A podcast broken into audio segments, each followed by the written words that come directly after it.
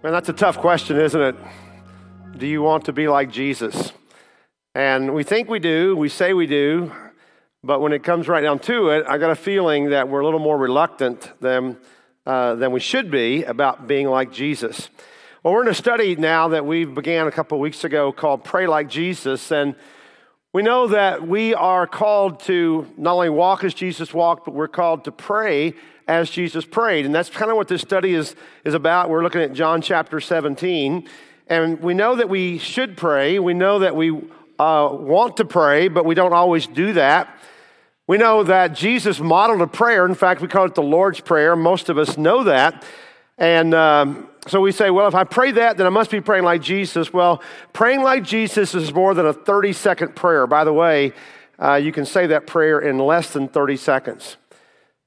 Praying like Jesus is much more than saying the Lord's Prayer. It demands discipline, it demands intentionality, it demands commitment, it demands setting that time apart and focusing on God. So, as we look uh, at John chapter 17, we're going to look at the prayer that Jesus prayed after he left the upper room with his disciples before his arrest, his trial, and his crucifixion.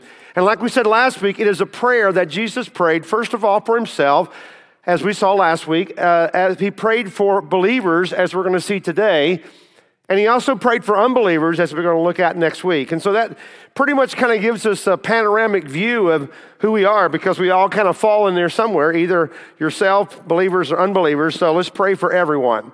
But the observation we made last week, maybe that what stuck in my head, was that prayer is not just about telling God what we're thinking or what we're wanting or needing, that prayer is all about building a relationship with God, it's just communicating with Him. And so, whether we're thanking Him or asking or blessing or praying for other people or praising or whatever we're doing, we're just building a relationship with God through communication. And so, that's important that we pray for ourselves, as we looked at last week. But you know, we also pray for and with other believers and prayer helps build those relationships as well.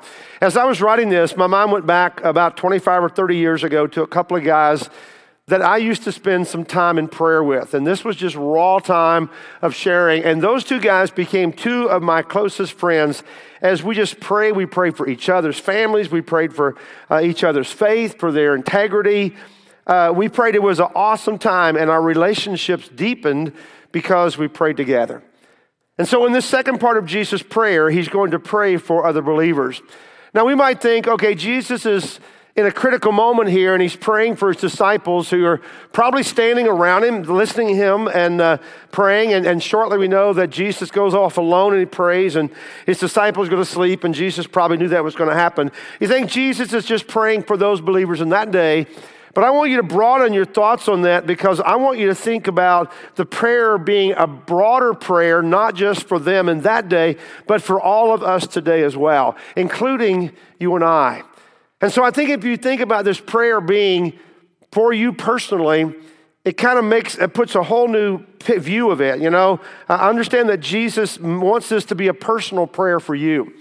So last week, pray for yourself as Jesus did. This week, praying for one another. So let's read John chapter 17 and read this in the context of Jesus praying for you personally. Here's what Jesus said I have revealed you to them whom you gave me out of the world. You're part of that them, guys. We're part of the them. They were yours, you gave them to me, and you have, they have obeyed your word. Now they know that everything you have given me comes from you, for I gave them the words you gave me, and they accepted them. They knew with certainty that I came from you, and they believed that you sent me.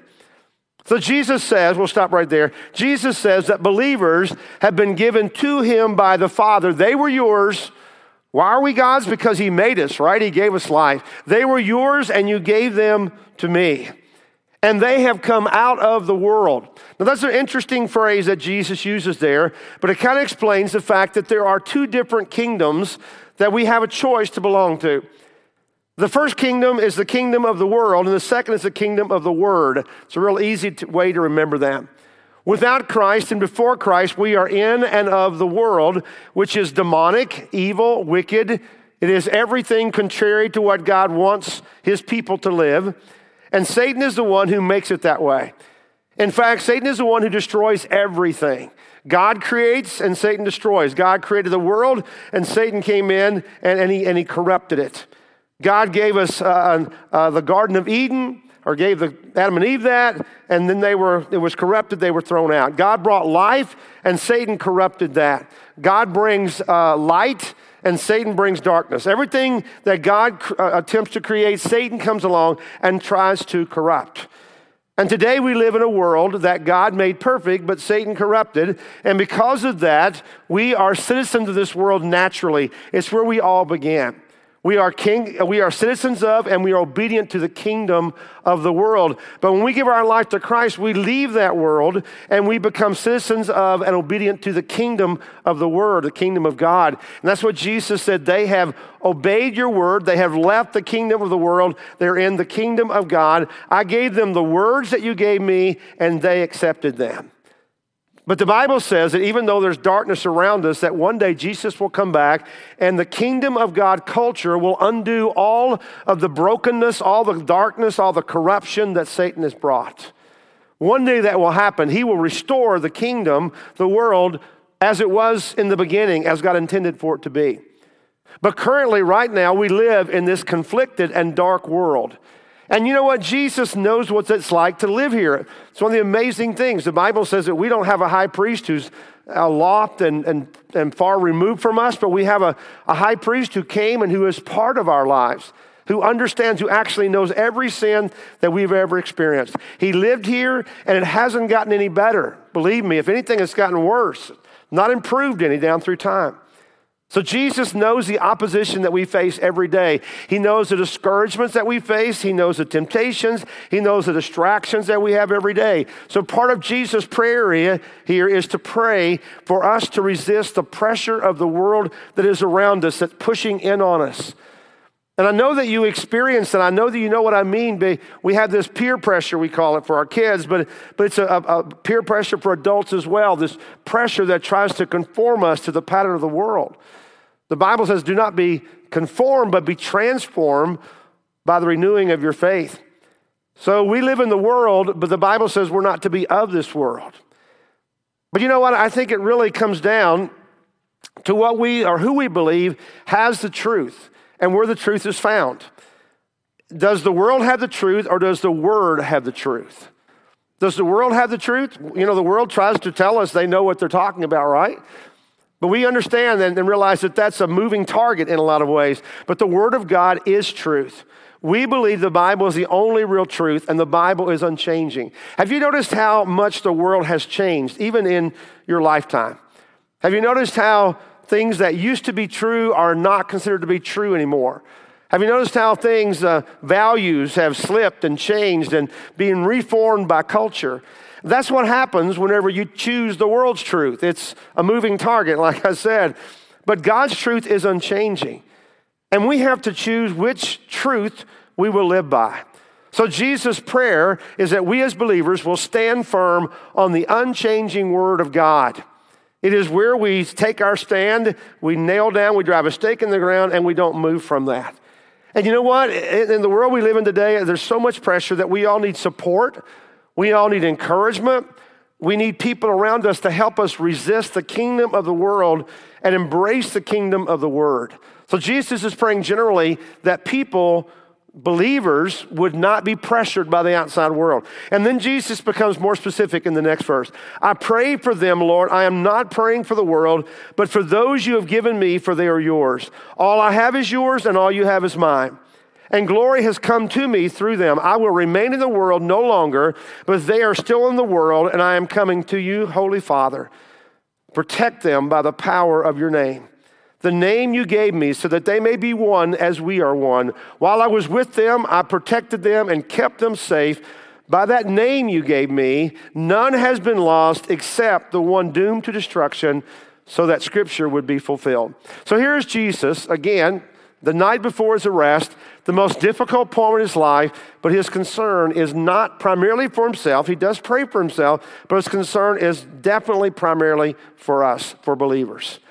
And Jesus felt that because he had an ownership. He felt a responsibility. God, you have given me these people. They are yours. You've given them to me. They belong to both Jesus and God. And Jesus knows that everything is coming to a point. He knows that he's going to die on the cross. He understands that. And he wants to give these children, these believers, back to God.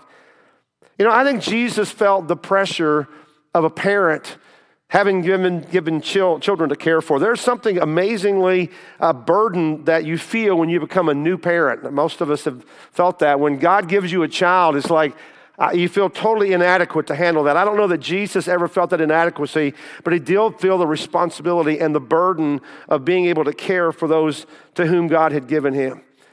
Understand that, you know, he didn't want any of them to be lost. And he says to God, I've saved what you've given to me. You know, you know, almost every parent I know, human parent, is, is probably going to realize at some point they have lost a child. Not, not to death, I'm not saying that, but they just misplaced one temporarily. Anybody have a story that maybe you lost a child? We, we have four kids. I think if you have more than one, you probably, uh, you have more than one child, uh, you're probably going to lose them. You know, somebody said the other day that, you know, one child you, you can pretty much tag team. Two kids, you're man to man. Three kids, you're, you're going into zone defense. You're going to have to try to figure out how to, because you can't do man to man anymore. I, my, my theory is after three kids, it doesn't matter how many you have, to be honest with you. It's just, it's that three that just that got us. We got over the hump. We had four. It was great. But, but there were times that we weren't really sure where all our kids were at the time. I don't think that makes us bad parents, but it's just a lot of moving pieces. Uh, for example, Lori and I have almost always driven separately to church because I come early. And one day we both get home and we look around the room and realize that somebody's missing. You know, and it's like, who's missing? I quickly figured out it was Lindsay. It was our oldest daughter. And we had left her at church. You know, it was a great place to leave her. But nobody felt really good about that. Maybe you've done that. Maybe it's like, I, I thought you were picking up the kids. No, I thought you had them, you know. And so you're, even with one or two, that can be a challenge there. But one thing I've found, though, it's, it's really best if the kids never found out they were lost. So if you can cover for, you know, and never really let them know that you didn't know where they were, that you forgot them, uh, because they never forget that. Let me just say, uh, if they find that out. Uh, sometimes it's the parents' fault, right? You know, sometimes we get busy, distracted. But you know, we can put a lot of responsibility on the children. I'm coming back around. This is going to make sense in a minute, all right? It, it, it, many times it's the kid's fault. For example, there's two types of kids that get away from you. One of them is a wanderer. Uh, you know, the kid, you're shopping, you're focused, and that kid is not. Everybody else is moving along, but get, they get distracted by something or they kind of wander off, you know, and pretty soon you're like, have you seen so? No, no, we haven't seen. You have to go look them, look, look for them. But the other type of kid is the runner. This is the kid that you have to have a firm grip on all the time. This is the kid they put leash, leashes on. You know what I'm talking about? The, you know, the, the, the, the thing that the harness and the humane leash, all right? Um, so there's a runner sometime, you know, and they're just, they're not a horrible kid, but they're kind of bad because they want to get away from you. You know, and those two type of kids that are out there. Now think about the analogy with us and God and us being his kids. You know, sometimes we are prone to wander, right? We're prone to get distracted. We're not, we're not trying to be wrong. We're not trying to be bad. We just get re, we get, we get focused on something we shouldn't. And some of us are easily distracted and wander away from God. But there are other people, of course, who are runners, you know. Some of God's kids are runners, they're constantly running from God. And you know and Jesus knows that, and He knows what our tendencies are. He really does. I love that parable that Jesus told about the shepherd who had a hundred sheep. And one night he counted, he only had 99. There was one missing. We don't know if it was a wanderer or a runner, which one it was. But what did he do? He left the 99 and he went to find that one sheep that was lost because he cares. And what I'm saying is that sometimes we find ourselves like those kids. We wandered or we run away from God, and, and, and God cares about us. He doesn't discount us, He doesn't give up on us like that. You know, imagine what Jesus, uh, Jesus had a church, if you will, you might call it that. He had a flock, and sometimes that flock was huge. I mean, sometimes there were thousands of people in, in one city alone who would come to hear Jesus speak and, and, and to be fed. They, they were intrigued by his message or stories, or they wanted free food, or they wanted to be healed, or, or whatever it was. There were a lot of people out there. But you know what? A lot of those people were never really his, and Jesus knew that. A lot of those people came for the free ride, you know. A lot of them came because maybe they had nothing better to do or they were intrigued for the moment. They came and went, much like many people do today in the church. But the ones who had caught the vision and the ones who had accepted the mission were sold out. They were the disciples. They were the ones that Jesus really had, if you will. And so Jesus said, Father, I have taken care of your children, the ones that you gave me. I am leaving and I'm asking you to protect them and take care of them for me. He loved these disciples he had. And then he says, While I was with them, I didn't lose a single one. And then he clarifies it by saying, and this, this had to have been painful for him no one that is, but the one who is doomed to destruction, so that scripture would be fulfilled. And I think it's interesting that Jesus doesn't even say his name but his name is Judas. You know that, right? And the heartbreak that Jesus had because of Judas. You know, Jesus had called 12 men to follow him for two or three years. But in reality, only 11 of those 12 were ever truly on board.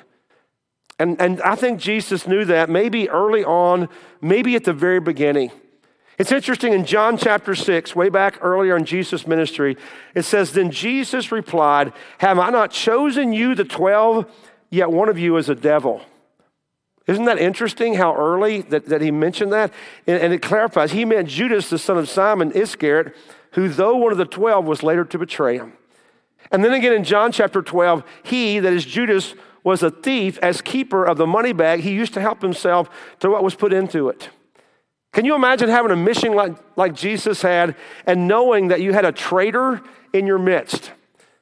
in your inner circle, the one that heard all the strategy, the one that heard, you know, all the vulnerabilities of, of everybody, you got a guy who you know is betraying everything that you have and having to let it go because it was meant to be, in this case, to fulfill Scripture. You know, that doesn't mean that Judas didn't have a choice because he did. I'm sure that Jesus prayed as hard for Judas as he did for anybody else. But the reality was, he knew Judas's heart and Judas never truly believed. He may have deceived himself. He may have deceived all the other disciples. He probably deceived the, the congregation, but he never deceived God. And when the chips were down, you know the story, he betrayed Jesus for only a few dollars. In fact, this happened only a few hours before, and, and only a few hours before John 17, at the Last Supper, Jesus gave him the prompt to go. It says in John 13, verse 27, that Jesus was giving them the bread of the Lord's Supper, and it says, as soon as Judas gave, took the bread, Satan entered into him. He's taking communion, and Satan entered into him. Just imagine that moment there.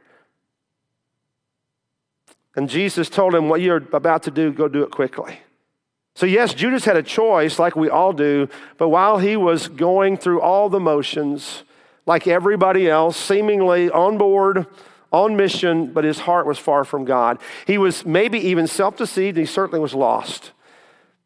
And you know, every time I think about the story of Judas, I wonder could one of us be Judas? Could we be Judas hanging on, doing all the right things, hanging out with the crowd, looking right, going through all the motions, but never truly in?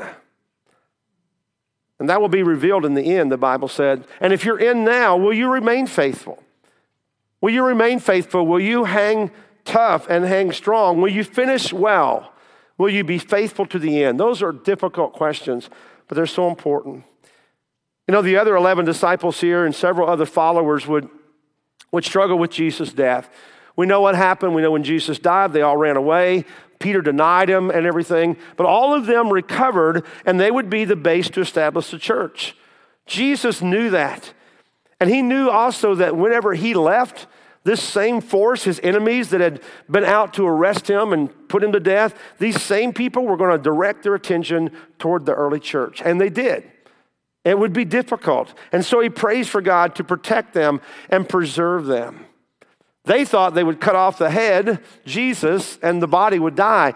But that's not what happened. Jesus came back to life again, and the body multiplied and grew. In fact, God was faithful to protect them. The church obviously did survive, and it turned the world upside down. So Jesus' prayers were definitely answered. And then Jesus goes on and prays for unity. This is one thing that comes out, comes through this prayer so clearly for unity. He prayed that they may be one as we are one. Obviously, a reference here to the unity of the Father, the Son, the Holy Spirit, what we call the Trinity. And he prays here that the church would be one. You know, unity is such an important word in the body of Christ. It is such a treasure that we have to have. When there is disunity, it is so disruptive to the church's mission and ministry. It's so distracting to the world that wants nothing to do with the divided and argumentative church.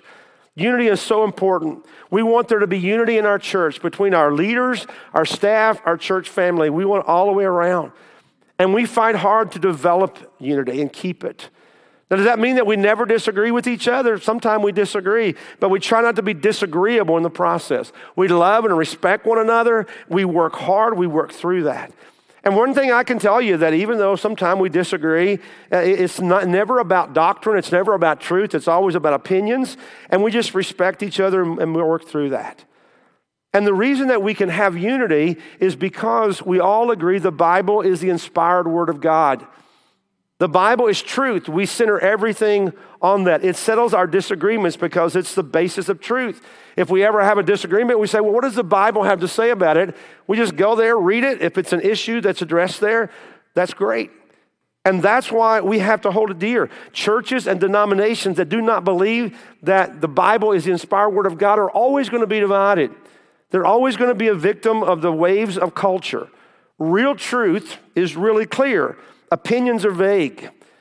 And while there are plenty of areas of opinions and personal preference in the church, we hold the common truth of God's word. In fact, we find unity basically in two places. Number one, the word of God, which is where we take our stand. And secondly, in relationships. In relationships, which is kind of where we're focusing our thoughts, praying for one another. When we are in relationship with one another, we love and respect each other.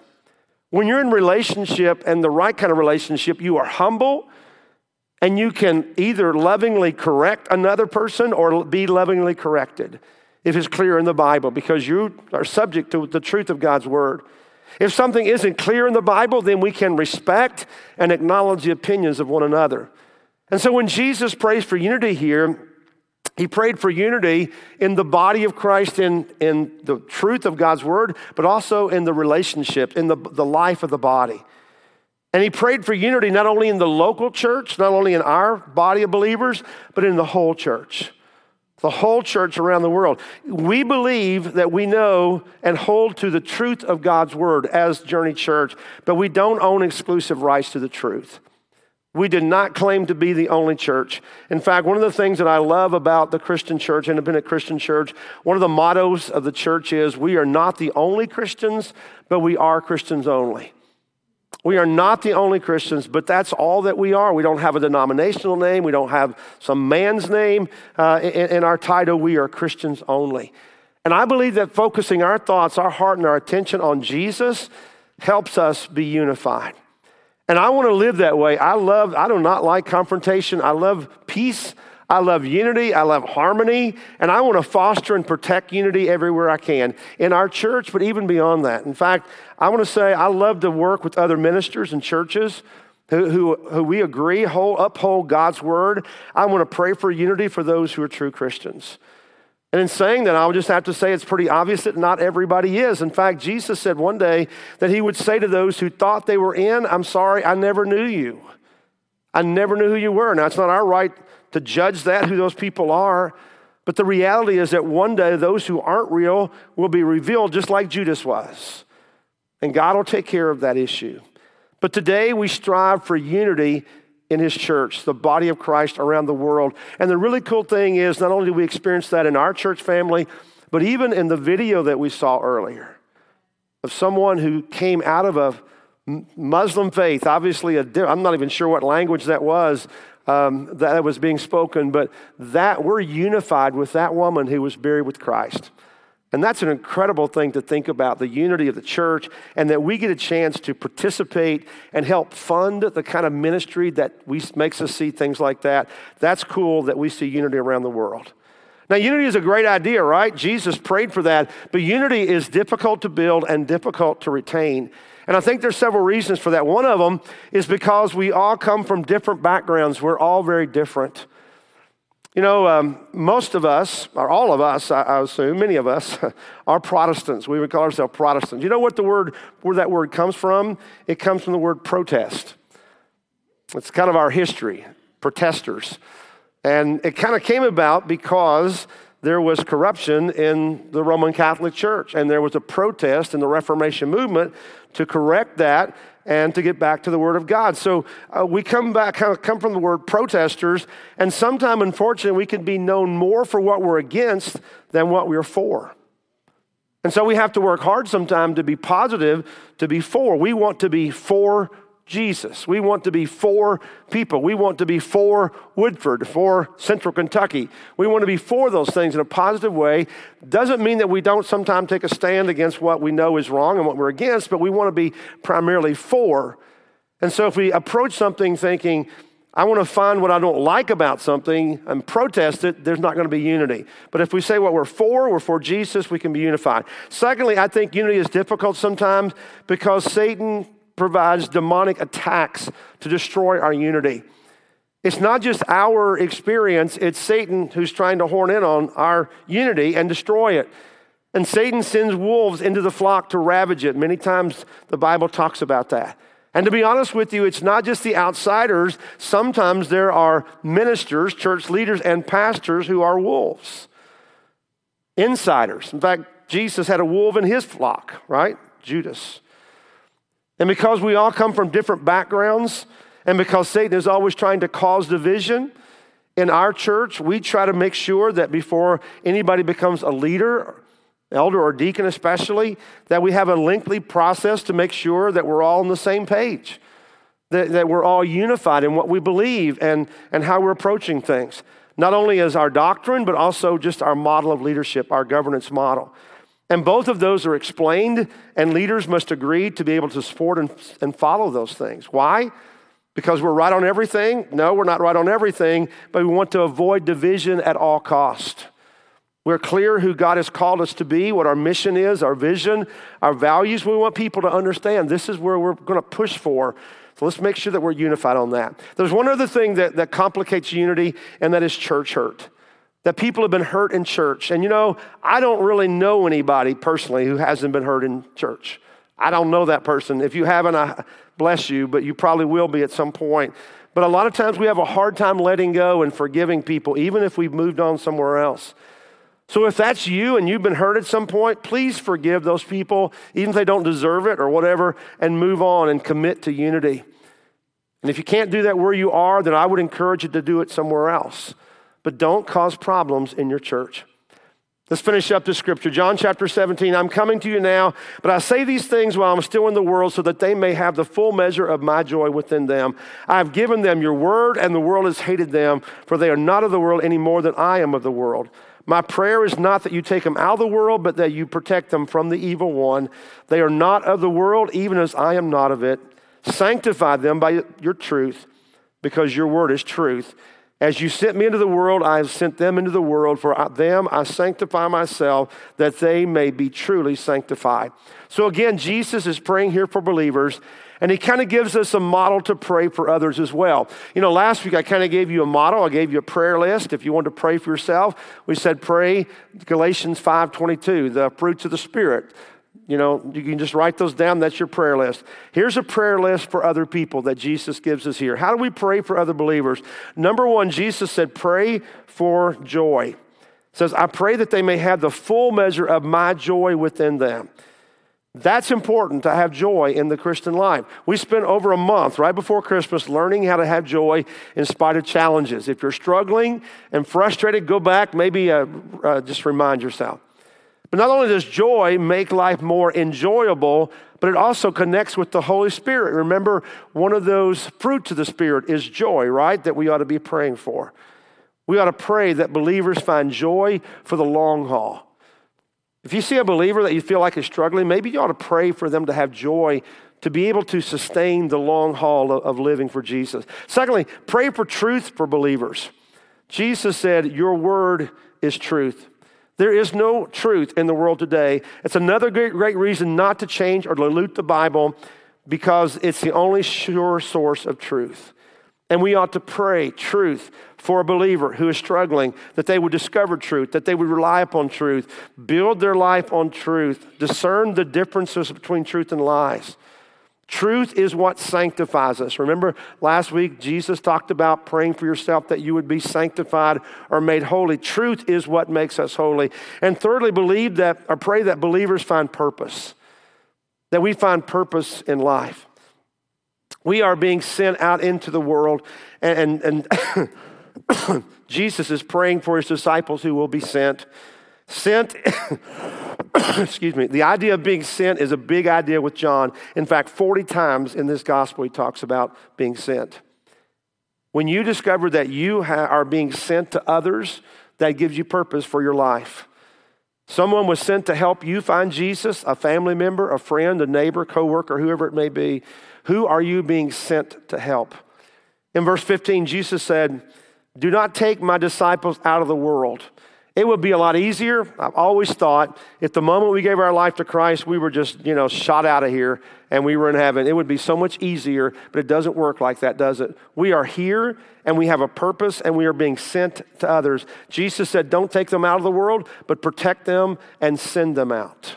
Send them out. Next week, we're going to talk more about being sent to the lost, praying for and being sent to lost people. But understand that the church is like a rescue ship that is sent out to those who are lost and those who are drowning.